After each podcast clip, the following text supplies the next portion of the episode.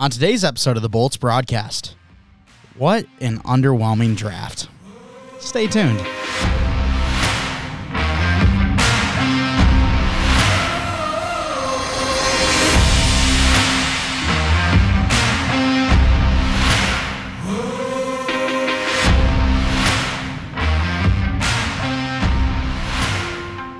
Season 4, Episode 70 of the Bolts broadcast. Mike Mitchelson and Chase Crawshaw with you today.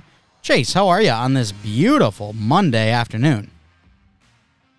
I'm chilling, you know, just kind of kind of hanging out, living like Larry. Uh, decent day outside. Not that I'm really going out much with you know the recovery, but still nice to look out the window while recording and see you know nice blue sky. How are we doing, Michael? Uh, doing pretty well, and we got a, a new little setup happening with me today. Uh, back home in Michigan for 16 days. It'll be a, a nice little break. I've got nine days of no work. I've got uh, some PTO, some vacation, weekends. Obviously, all that goes into it. And then the following week, I will be working from home. So it's nice to get back, but while we're doing that, I had to find a way to be able to record still. So brought most things back. However, I didn't bring any boom arms, so I'm actually just holding my microphone this whole time. And Ooh, we are in the old studio, except the studio is now a guest room. So it's no longer, you know, ready for sound, but ready for, you know, going to sleep. So we'll see how it goes. I'm excited to get it going though, and uh, it, it's bringing back memories being in this room.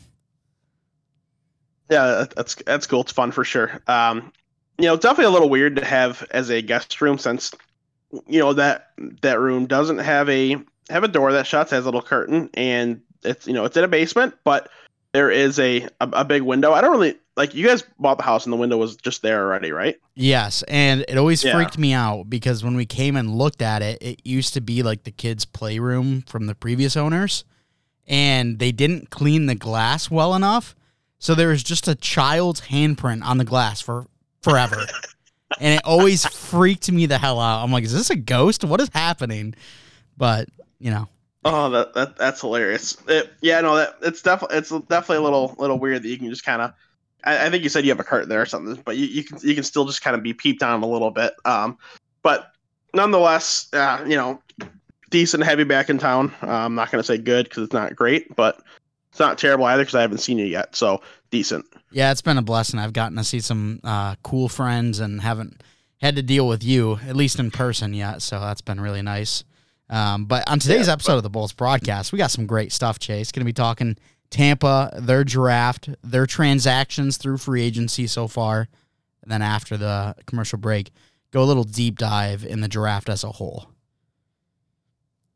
Were, you going to say something before I went into that? No, I was just gonna make fun of you some more. Oh, okay, cool. Well, let's start. Uh, I think the first thing we got to mention is before the draft even kicked off, Tampa made a move to acquire the 37th overall pick in the draft. Obviously, a lot more exciting than what we had on board coming into the draft, but that means we lost Ross Colton. Yeah, man, which which sucks because I just spent I think it was the last episode. Talk maybe it was the one before, but talking about how Ross Colton should have have an opportunity to you know maybe step up here, earn an extra role with with the organization because I am a Ross Colton fan, but just wasn't meant to be, I guess. Um, you know, he gets shipped out along with a few other guys that ended up getting moved. Um, but he he was the first domino to fall, and as you said, ended up grabbing that early second round pick, and yeah, I, I, I, I like who they ended up grabbing. I thought it was a solid draft based on what they had to work with. Um, but still, it's it's tough that that, that a guy that, that I really did believe in the breakout. He's you know he's going to go to Colorado. He's going to probably play in that middle six role, probably you know that third line role, kind of see what he does. Um, you know I, I think he's going to do well there. Would have been cool to see him have a little more success in Tampa, but move's done. Time to move on. Hopefully, we've got someone else um, in house. Uh, you know, there's obviously signings too, but hopefully someone in house that's a little bit younger that can step up. Yeah, and I I just have nightmares from the last time we traded uh, a not necessarily super young player, but a younger player that looked like he was stepping up, and then we go see bro. I'm forgetting his name right now, but bro just lights it up for Florida this past season. He was fantastic. Carter Verhaeghe? Yes, Carter Verhaeghe. Guy, uh, I just don't want a Carter Verhaeghe situation yet again here with Ross Colton. Yeah, uh, you know, I don't think it's going to be that type of jump. I think he's going to have success because he's a good player. If it ends up being like that, then you know that's going to be it's be an ultimate feels bad man. But I, I don't I don't think it is. Um, it, it's it, as you know, as mentioned, it's a guy I think that can have success and will have some success. But if he takes that type of jump, then it's an ultimate kind of egg on your face type of move for BriseBois. Yeah. All right. Well, let's talk about what we got in return. Like you mentioned, 37th overall pick. You said you liked who we got, that being Ethan Gauthier out of the Q. Yeah, and I do like Ethan Gauthier. Um, he was someone that I don't know how many teams, but he he was probably considered a first round pick on a couple teams' boards. Um, ended up going into the second round. Um, you know, not not every team is going to make first round selections. We get to make a ton of them. So just because you have him in the first round doesn't mean you're getting him in the first round. So um, he's definitely a guy that was going to be on some teams' boards early on. Uh, has a lot of skill. Had some success, last year in the Q. 69 points with 30 goals for 66 games with Sherbrooke. Uh, he's going to be heading back there this year, uh, or heading back to the Q, I should say. Uh, he'll be playing with Drummondville he's going to have a pretty large role. Um, he's probably going to be, you know, one of the guys, one of the leading scorers um, in the Quebec League. It'd be cool if he could maybe take a big jump and become the leading scorer because he does have the skill set to do it. Um, you know, he he's, he's got the size, you know, six foot, one eighty three. He's, he's a right shot forward. I, I do really like, um, you know, the skill. He's he's a great he's a great transition player. So he, he's really you know good at you know at turning that defensive um that you know that defensive zone play into a, that transition into the offensive zone into, into the um into the forecheck. He does a really good job there. So it's going to be fun. Um hopefully here in a couple years can see him make that jump to the nhl uh, definitely don't expect it to be an overnight type thing. It'll, it'll take a couple years as it usually does the second round picks. But he is someone that i think will be an nhler so it was good to be able to go up and get a guy like that at least all right. Well, let me ask. We have Isaac Howard, who we drafted 31st overall last year. Obviously, he quickly became the best prospect within the system. Now that we have Gauthier on board, how do those two compare? When do you see these two uh, making an impact for the team? And then ceiling wise, do we still lean Howard or does Howard get upset now? It really depends what we see Isaac Howard do this year. Um, you know, I'll give him the slight advantage for be, being you know being the older player, being the first round pick. Now that it's a large difference in um you know like draft capital, but still gonna give him the slight advantage. But he really needs you know he really needs to make a big jump this year. He transferred to Michigan State. You know transferred out of uh, Minnesota Duluth last year, where he had a really underwhelming start. Started playing a little bit better, but you know wanted more from himself. So he's gonna go to Michigan State. Him they had got a couple other transfers as well. Um, hopefully he can kind of get his offense flowing there, but it's it's a little nerve wracking. Uh, you know, State has not produced a ton of you know NHL players, uh, especially in recent history. It's it's been a little while, so I'm just hoping that you know that this is a change of the course there for them, and, and he can really kind of kind of refine his confidence and generate a little more offense. So it, it'll really tell, um, you know, even if just partially into this year, but if not by the end of the year, who's gonna kind of be the better one. But at the moment, I'm just I'll give a slight lean towards Isaac Howard. Okay. And you mentioned Michigan State, my alma mater.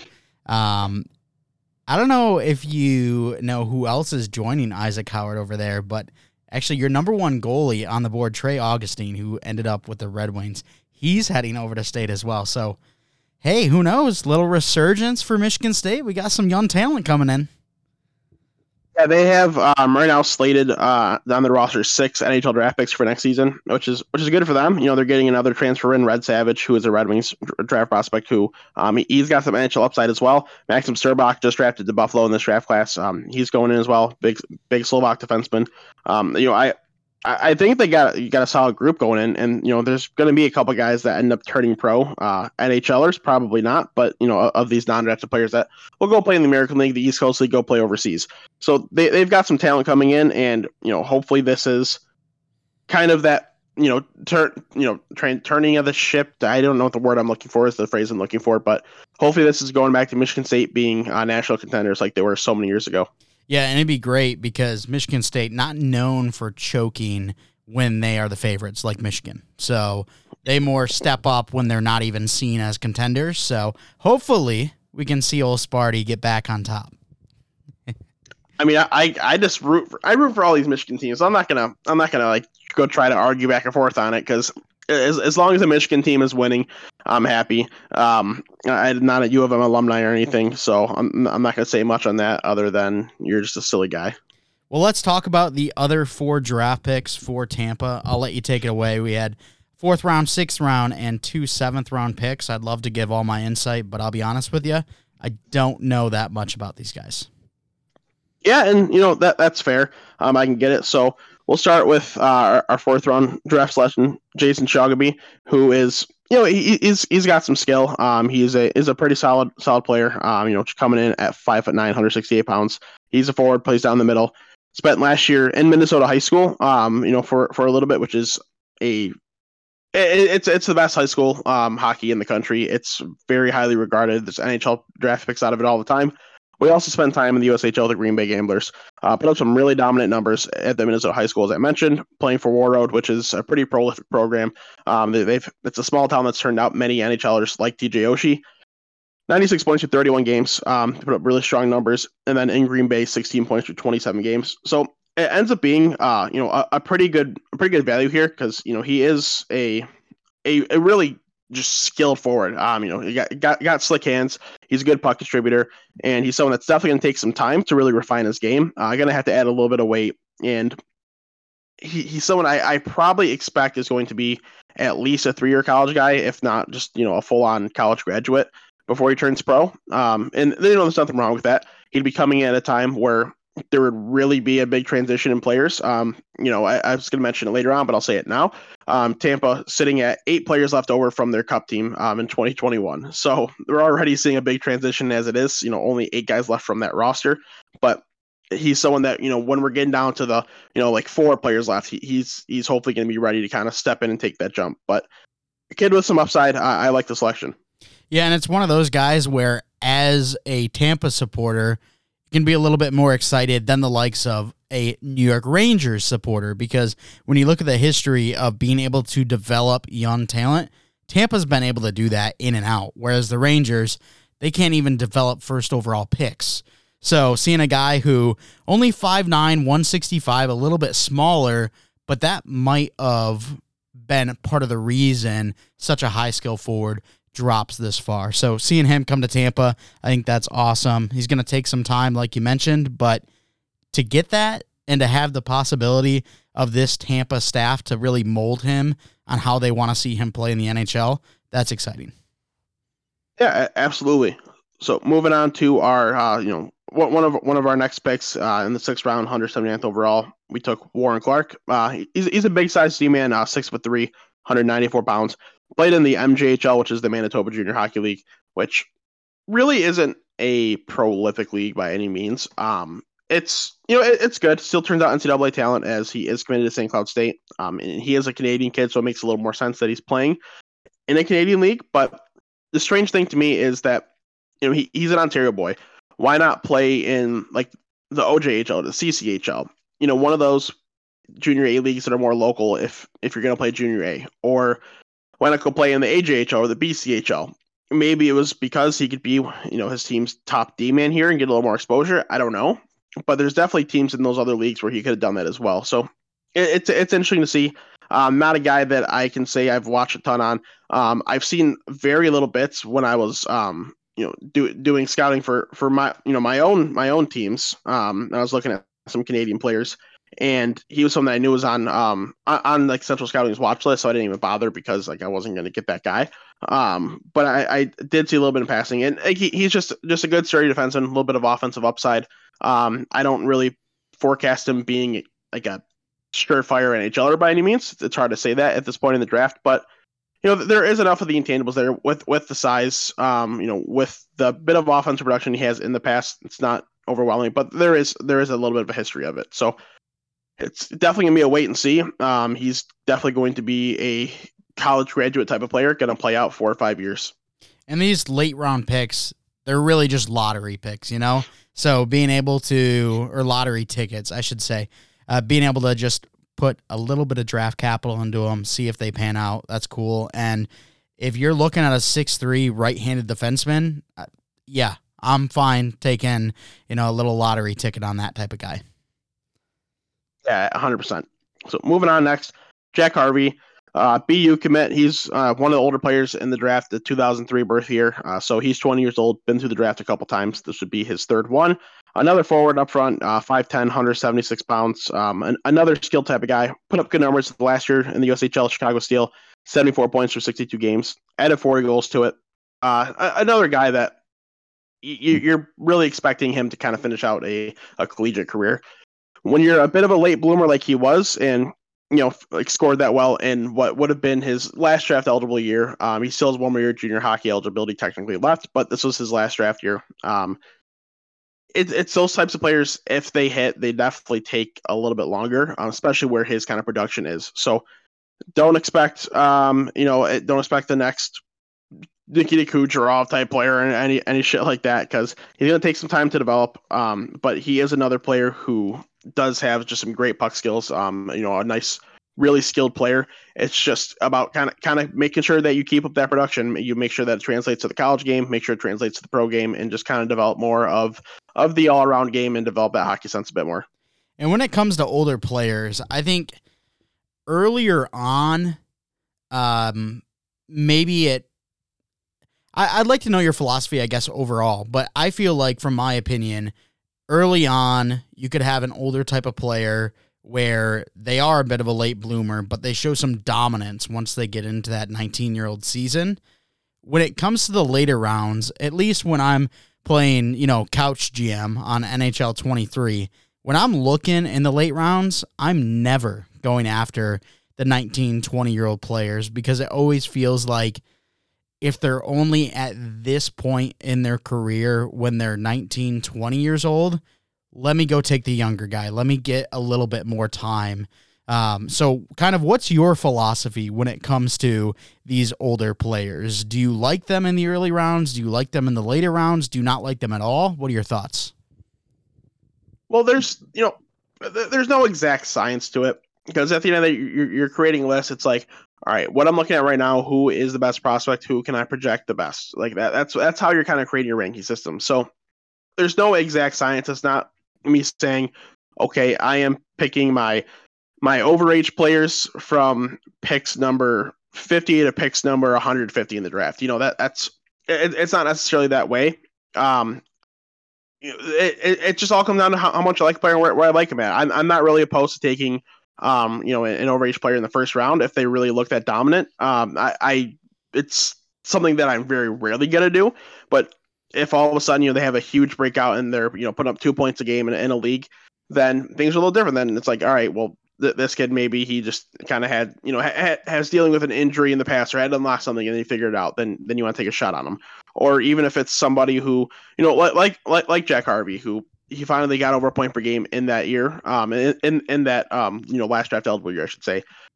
He, he's got the skills. You know, it, it, was seen in the past. It just you were waiting for the for the uh for the production to happen, and it started to happen. So it's not a bad idea taking taking a flyer on that guy a little bit later because at the end of the day, what you're looking for, um, especially in rounds four and on, are just guys that have shown glimpses of of an ability and show that they could potentially develop two, three, four more abilities. That, that, that's what you're looking for. So it really doesn't matter about the age. Yeah, it's it's better if you can get a younger guy. Sure, if you know all things are equal, you're going to go with the younger player. But it's it's not necessarily me, you know, intentionally looking for the younger player over the older player. Okay, understandable. Let's talk about the final guy, right. the one yep. being that plays just on the road from us. Yeah, so yeah, the final pick, as mentioned, um, Ethan Hay, uh, la- our last pick there in the seventh round, 211th overall to the Flint Firebirds. Uh, spent two seasons there uh, so far, you know, b- both of his eligible junior hockey seasons. Um, last season, coming off of a 28 point year uh, through 64 games with 17 goals. Another forward, another center, six foot one, 190 pounds. Um, you know, it not not necessarily some dominant prolific scorer by any means. Um, he was a, a, former third round pick in the OHL.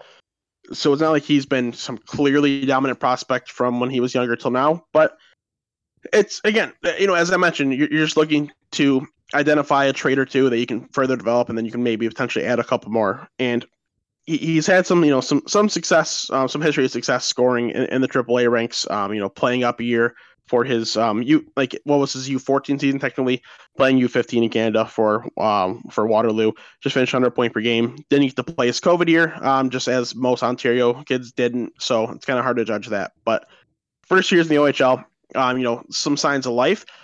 This is the type of kid that you're really just hoping for a really big boom breakout either this season or the following not necessarily somebody I'm expecting to be, you know, a, signed player or or a long term prospect, potentially NHLer for Tampa. But it, it's just a guy that, you know, we like something enough. Uh, let's let's just take a shot. Seventh round. If they don't hit, we're not getting fired over it. And, so at the end of the day, you're looking at your area scouts, and you know the ones in Michigan get super excited over this kid. Even the ones in Ontario that we'll see him. You know, it's a kid that they get super excited over. So the team trusts them enough, and they trust their conviction, and then they go make the selection. Just as simple as that. Yeah, and Tampa not one of those teams that's going to be in the position to go out and grab your Connor Bedards, your Matvey Michkovs, but to be able to bring in a top 40 pick, a couple of lottery tickets, that's going to continue to help bolster the younger ranks of this team. We've known for a long time that this Tampa team has not had the best prospect pool. So to bring in Isaac Howard last year, to bring in a top 40 pick again in Gauthier this year, that's just going to continue to improve this team, and that's what we like to see.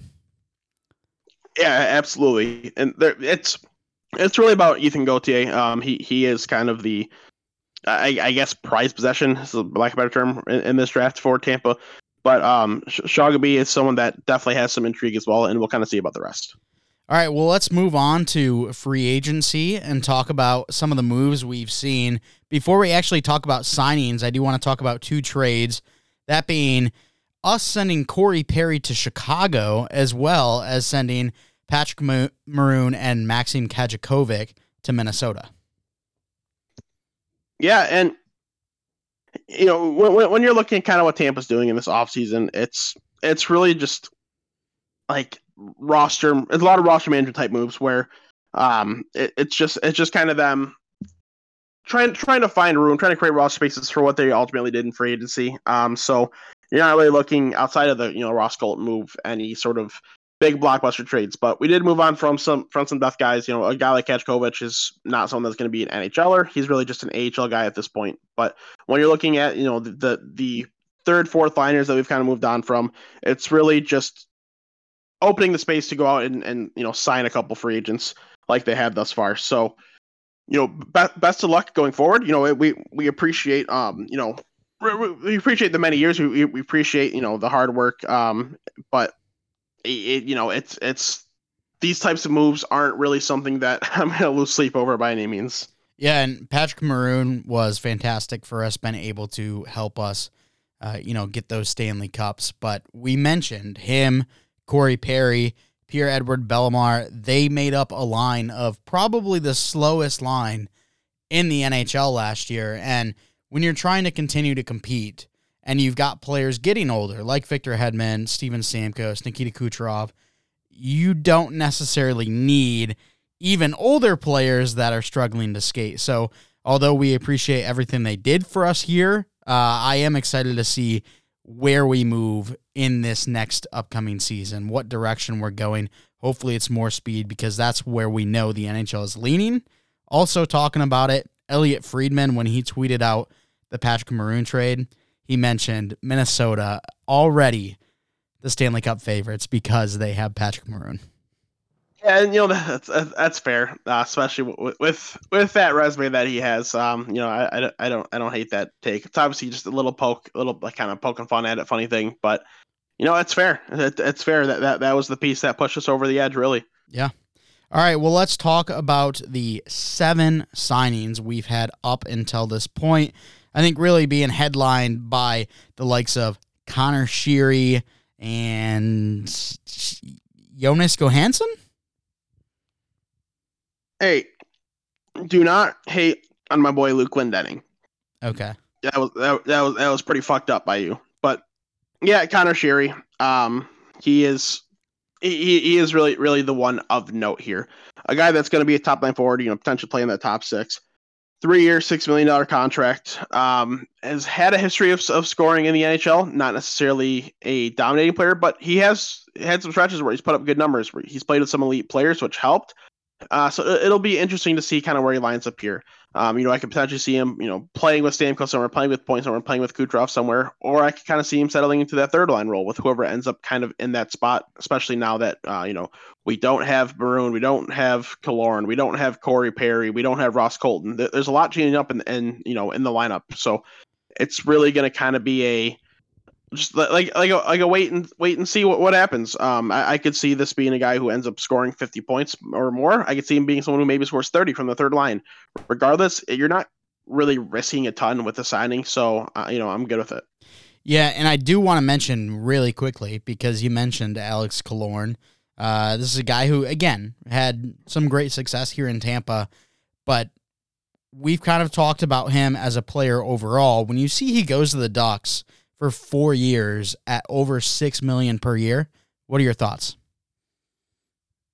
I would not assign him to that. I'm very happy Tampa didn't try to find a way to, re- to sign him to that because it just was not worth their cap. But when oh my throat's really dry, excuse me.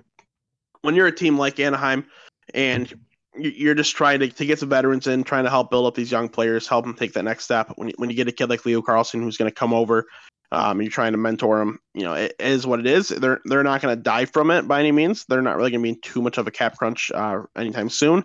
Down the road, maybe at the end of that deal, that, that like we'll see. But you know, it, it's what it's whatever. I I want to sign them to it, but I don't think they're gonna like die because of it. Yeah. All right. Well, let's briefly go over uh, these next couple of moves and talk about what type of players here we could potentially see being a day in day out type of player for Tampa. So yeah, you know, as I mentioned, Luke Glendening, he he's my dog. Um, he's just a player I've, I've always liked, always rooted for. Just a good kind of fourth line guy. You know, do do, do the nitty gritty, um, win faceoffs, eat a couple pucks, just just just re- really do the right things, but not really go out and, and dominate. Um, it, it's kind of it really, I mean, Archibald will probably end up, um, you know, you know, playing some games here and there when needed. It's maybe only on 800k year deal, nothing crazy. Um, Logan Brown, he's got an opportunity to. Calvin DeHaan might end up coming in as the extra defenseman on the roster. Not really sure. Not a huge DeHaan guy, so I don't know. But uh, you know, of all these moves, Sheary's really the one to know. Glendening's next, and then all the others. It's just, it, you know, it's kind of a wait and see. They're, they're going to be those really borderline type guys. Yeah, and we mentioned bringing in a little bit more competition for the backup goalie position, Jonas Johansson. Uh, that being the one goalie we've signed up to this point. So uh, interesting to see who takes that spot, but right now it's kind of kind of a toss up. Yeah, it's it's definitely a big wait and see, and there might be someone else coming in on the road. Who knows? We'll see. All right, we are going to head to a quick commercial break, but on the other side of the commercial break, going to be talking about the full NHL draft. New customers, download the DraftKings Sportsbook app and use code THPN. Bet just $5 to score $150 in bonus bets instantly. That's code THPN, only at the DraftKings Sportsbook.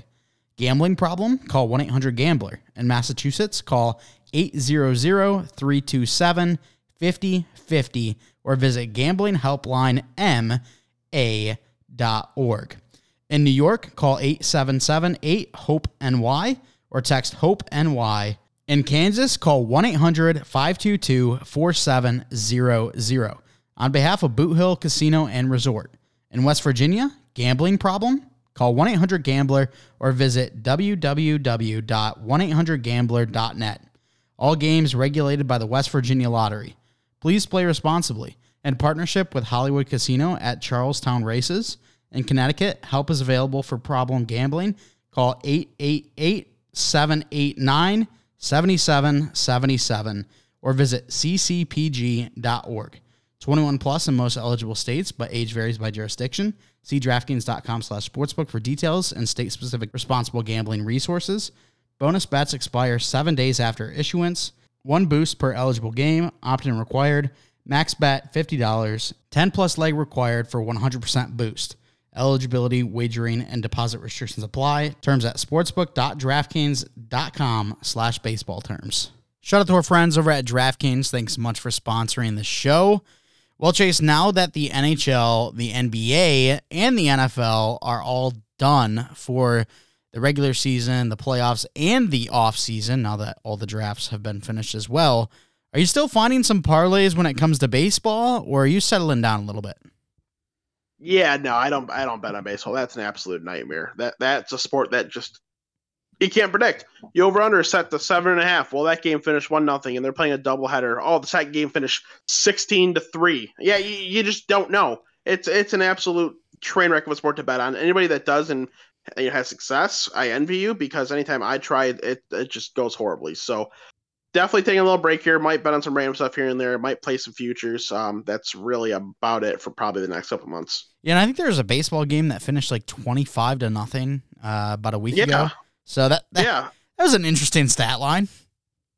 Like, what a stupid sport. Like, you know, ba- baseball's baseball's fun to watch when you're in person. You you know you're you're paying eight bucks for a ticket here in Detroit. Uh, you can go grab go grab a beer, go grab a hot dog, enjoy some weather. You know, it's it's not bad, but to like sit there and watch it on TV or to sit there and like gamble on it, like wh- why would you do that? Yeah, good question. I don't know, but what I do know is that my sports betting career is alive and well thanks to the NHL allowing Dalibor Dvorsky to drop after pick eight. So Dalibor Dvorsky going to St. Louis at number 10 means Mike and Chase win some money, and that means Mike can continue to bet. But I would have liked, you know, the uh, the hundred dollars I would have got if Matvey Michkov would have went in second, but you know the NHL is dumb. Oh, you mean if he would have went second like he should have? Yes, exactly. Yeah, yeah. It's, no, that's a great point. These stupid NHL teams, all these GMs. Oh, I'm afraid to lose my job. Well, how about you stop playing afraid? Because when you play afraid that's how you end up getting fired. You have to take shots. You have to make these big decisions. If you play it safe like you're you're not going to win. You're not going to build cup contenders. You're, you're not going to do these things. You have to take flyers on high upside guys. You have to take flyers on guys that might not report for a couple years guys that might not report at all. It's just what you have to do to win. And if you're afraid to do that then maybe you shouldn't be in that position. So now you look at a team like the flyers. They get an ultimate value on a guy like Matthew Michkov who just has all the skill in the world. If he if he wasn't Russian, he'd be rivaling Connor Bedard in this draft. Like many many analysts have said that, even even NHL scouts have said that, and I do believe that he he could really potentially rival Connor Bedard in this draft class. So to let him slip to that spot, seventh overall, like the, these teams are just idiotic. It, it really makes me mad that some of these people get into these kind of positions. And one of the most annoying things is I feel like we preach it nonstop that we preach about don't turtle. It seems like any situation where you're going to play defensively, you're going to play scared, you're going to play safe, it never works out. It's just dumb. And now if if Anaheim wants to go the likes of an Adam Fantilli over a Matvey Michkov, a little bit more understandable because Adam Fantilli, he is a very talented player. We know his ceiling is very high. We know he's ready to come in.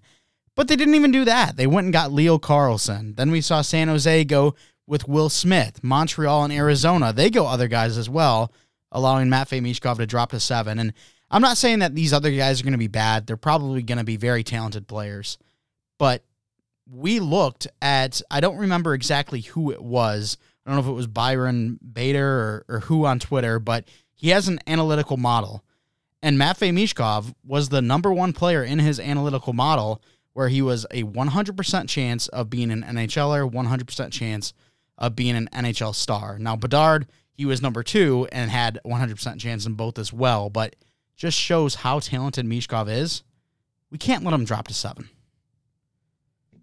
Yeah, 100%. And it was Patrick Bacon. He's the one that has this model. Um, it's it's through Jay, JFresh, like it, it's kind of through his Patreon and stuff. Um, so pa- Patrick Bacon is, is the guy that um had this out, and he tweeted out per pick, um, what he had them, you know, rated or graded as, um, what the analytics said, and would kind of from there be like, bet my you know best players available, blah blah blah, whatever.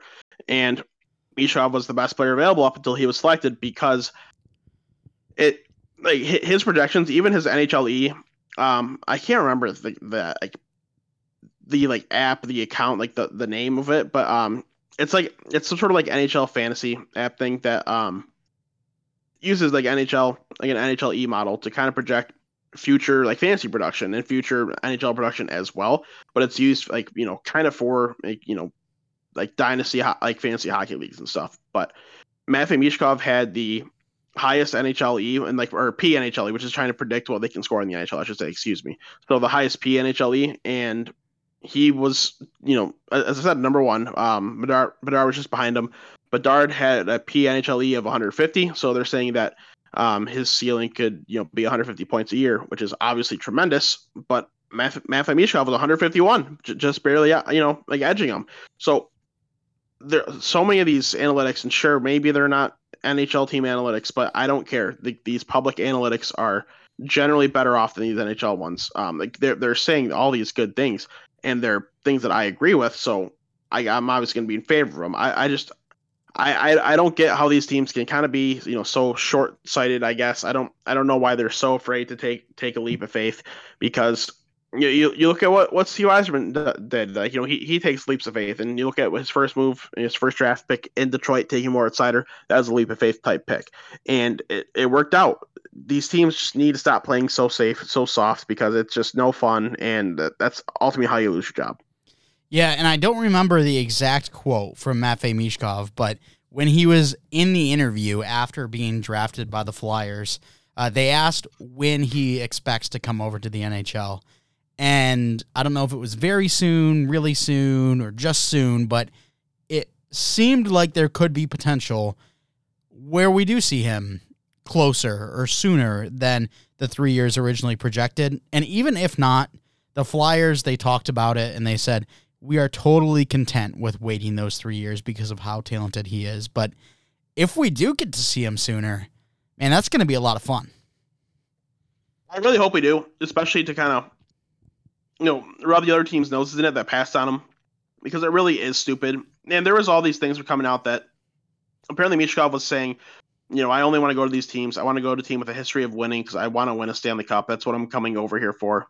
I don't want to go to, you know, a poverty franchise essentially, which if Philly was one of those teams, it's a, it's a little, little, little weird to me because they haven't won since like the 70s. They're, they're a little poverty, but nonetheless, they still went out and grabbed an elite player and I really wouldn't think it's that far fetched for him to find a way out of that contract. Players have done it before, um, so it's not like it would be the first time it's happened. It'd be a very difficult process. It, it, would not be something that is just plain and simple. Yeah, I'm leaving, and then you're gone because there's no agreement between the NHL and Russia. But it can be done. So I really hope it does happen as well because I want to see him over here. I, I want to watch him dominating the NHL because he is such a fun player to watch. Yeah, well, let's talk about the rest of the draft now. And I think we can kind of avoid Connor Bedard as well. We've talked about him for, I feel like, the last month as a whole, um, going to Chicago. But when you look at the rest of the board, aside from Bedard, aside from Michkov, what are some of your favorite picks? I really love, you know, as we mentioned, Dalibor Dvorsky slipping. I love that Billy for St. Louis.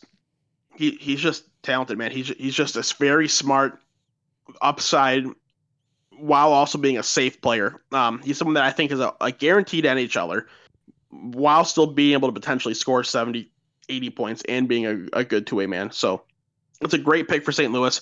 It's a guy that I would love to have on any NHL team in any NHL system under any NHL coach. He would have success. I love the Matthew Wood value to Nashville down there at the uh, 15th pick.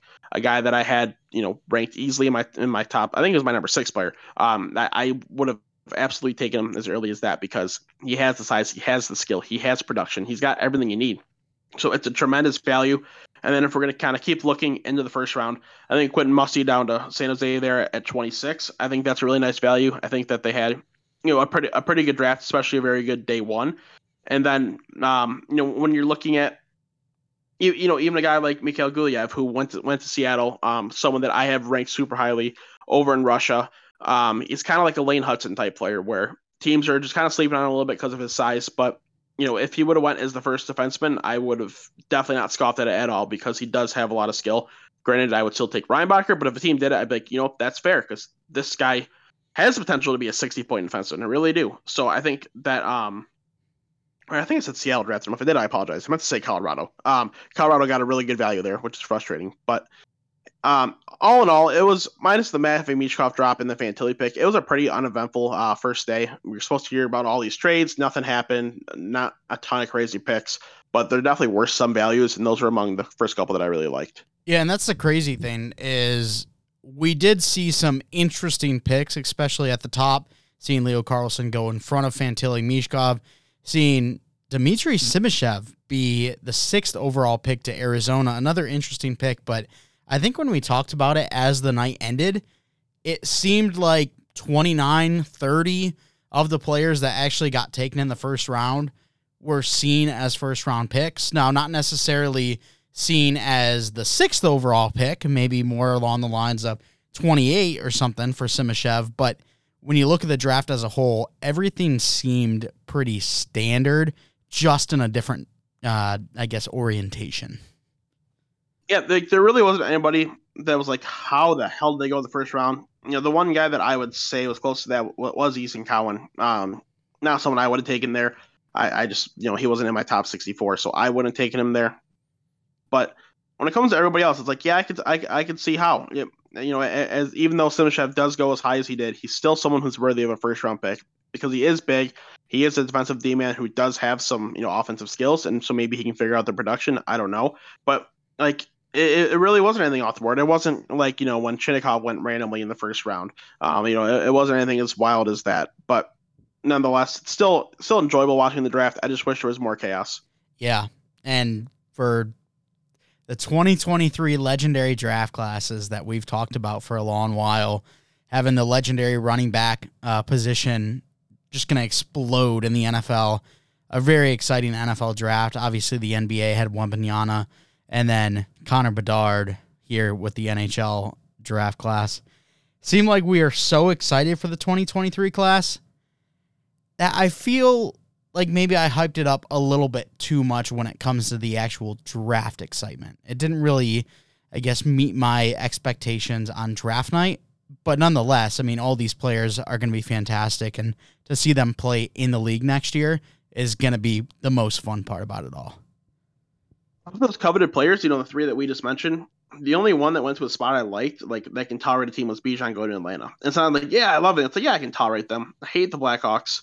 Like that's boring. And then um, what's his nuts went to the Spurs, right? So yep. let's, yep, yeah. And like, what what am I gonna? I, I don't watch NBA as it is really because it's it's pretty boring. But here and there I'll watch it. You know, for for for a guy like him because he has so much upside. But what am I gonna do? Root for the Spurs? What gross? No. Why the hell would I do that? So like they went to gross teams, teams that I don't root for. It's just annoying. Absolutely. Well, before we go to hockey name of the day, I do think it's important that we mention uh, the absolute disgrace that has been the Montreal fan base. Yeah, th- th- this shit's stupid because David Reinbacher is an unbelievable prospect. Someone I think is going to have a very good NHL career, a very long NHL career. Someone that if he made the NHL this year, I wouldn't be that shocked. I is he better off probably developing for a year? Sure. But if he came over and, and made it, like I, I wouldn't be like, holy hell, that was crazy. Because he's just good. And Montreal fans were basically threatening him and calling him out and saying horrible shit to him online because that they didn't, you know, they didn't take Michkov with that pick. It's not his fault that, that Montreal liked him. It's not his fault that he's, you know, a good player and is a very coveted prospect who is worthy of going in that spot because that's, you know, I had him ranked right there. A lot of people did. That's very fair.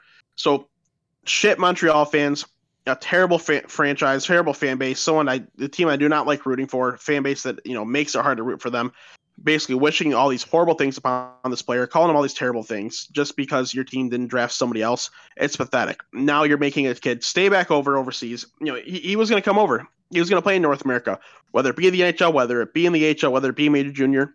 He was going to be over here. You were going to see him play. But now he's staying overseas. He's probably going to stay in the Swiss League. Maybe he goes to the Swedish League. I don't know. But he, he's going to stay over there instead because of all, all this shit that you guys have been saying. You know, they're they're afraid of killing this this young kid's confidence in his potential and his upside because fans are going to keep berating him. It's stupid. It's pathetic. It's it's an absolute joke. And that's kind of the like you don't have to be the most intelligent person in the room to realize that you not getting Michkov is not Reinbacher's fault. Like that seems pretty straightforward. That seems like elementary math right there. So to have everyone going after him rather than the front office is really the most disappointing part. Like come on, guys. It, it it's not it's common sense at this point. What are we doing? It's it's a joke, dude. It, everyone thinks that like these aren't people, and yeah, it's fair to criticize them. Um, you know, you, you can criticize GMs, coaches, and players to an extent because at the end of the day, it is a it is a public performance that they're putting on. This is something that they're putting out there. Um, they're choosing to do this, and part of that, you know, comes with, with the public scrutiny. You know, like scrutiny, like it, it's it's something that can happen. But this isn't a kid that has done anything to be scrutinized. He hasn't played a game for Montreal. He was simply drafted by them. He hadn't been signed. You know, he had hardly done any media. He hadn't done a single thing wrong. He hasn't done anything to hurt the franchise other than being drafted by them. And it and it wasn't like it was a reach or anything. It was just because they didn't get a certain player. So it, it, it makes no sense. Uh, you know, you, you, can criticize the team, um, you can criticize the player, but as you said, it's it's not rocket science to to understand that you should be criticizing the team and the staff if you want to make a criticism. Yeah, and you mentioned it last night. One of the best, most sweetest karma's a bitch moments ever would be if Reinbacher demands a trade and gets out of Montreal. Montreal doesn't get much back for him. That would be fantastic. It, it would be a, a big ol' suck it to Montreal fans. It would like request a trade. I don't want him to stay back overseas for four years because he's gonna be ready to play in the NHL super quickly. But it is an option. He can stay overseas for four years. Let his let his rights lapse, and he can go sign wherever he wants. Like that's something he can do. Do I, I don't want that to happen. He like if he's not going to play this year, he's going to play next year. Okay, I can already tell you that. So I want to see him over here sooner than later. But they, Montreal really pissed me off. I don't want to see him play for them because he's a player that I do really like, and I, I'm I'm just forever going to hold that disdain towards those Montreal Canadian fans. All right, finally, let's head to hockey name of the day. We have old Montana Onyebuchi. Montana Onyebuchi. So, you know, it's a bit, bit more of an O sound, not not a ah sound. Okay.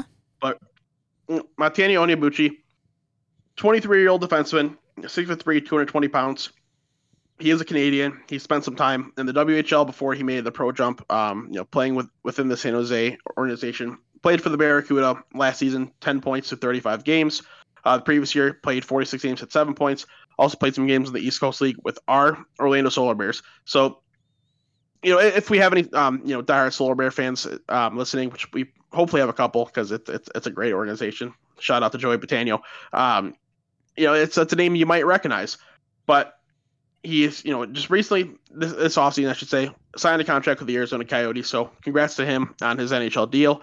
Um, is he gonna, you know, make the Yotes out of camp? Probably not. Um, he, I would expect him to be down in Tucson, but who knows? Maybe he ends up being one of those guys that is that you know, like really that eighth, ninth defenseman in, in, an organization where call him up when needed. Um, he, he can maybe play a couple games, go back down, um, be you know, turn into a potentially just really good locker room guy who can kind of do what you need him to do. Yeah, and fun fact, I heard that Montana was actually named after his parents' favorite pop star, Hannah Montana. Yeah, I'm sure. I'm sure that's exactly what happened. All right, thanks so much for stopping by, Chase. Hit him with an outro. As always, I want to thank you guys for listening. But you can follow us on Twitter at Bolts Broadcast, at Bolts Broadcast. You can follow the Hockey Podcast Network on Twitter at HockeyPodNet. That's at HockeyPodNet. While at it, can follow WNP on Twitter at WNP Sports Pod. That's WNP Sports Pod. Make sure the Hockey Podcast Network.com. You can find all the pods of the network right there. Boom. Click the logo. That's an easy peasy lemon squeezy. Wherever listening, rate us five stars. Send your questions, comments, concerns. We'd appreciate it. Where you do for get you code THPN when you sign for DraftKings. Thanks so much for stopping by. Talk to you next time.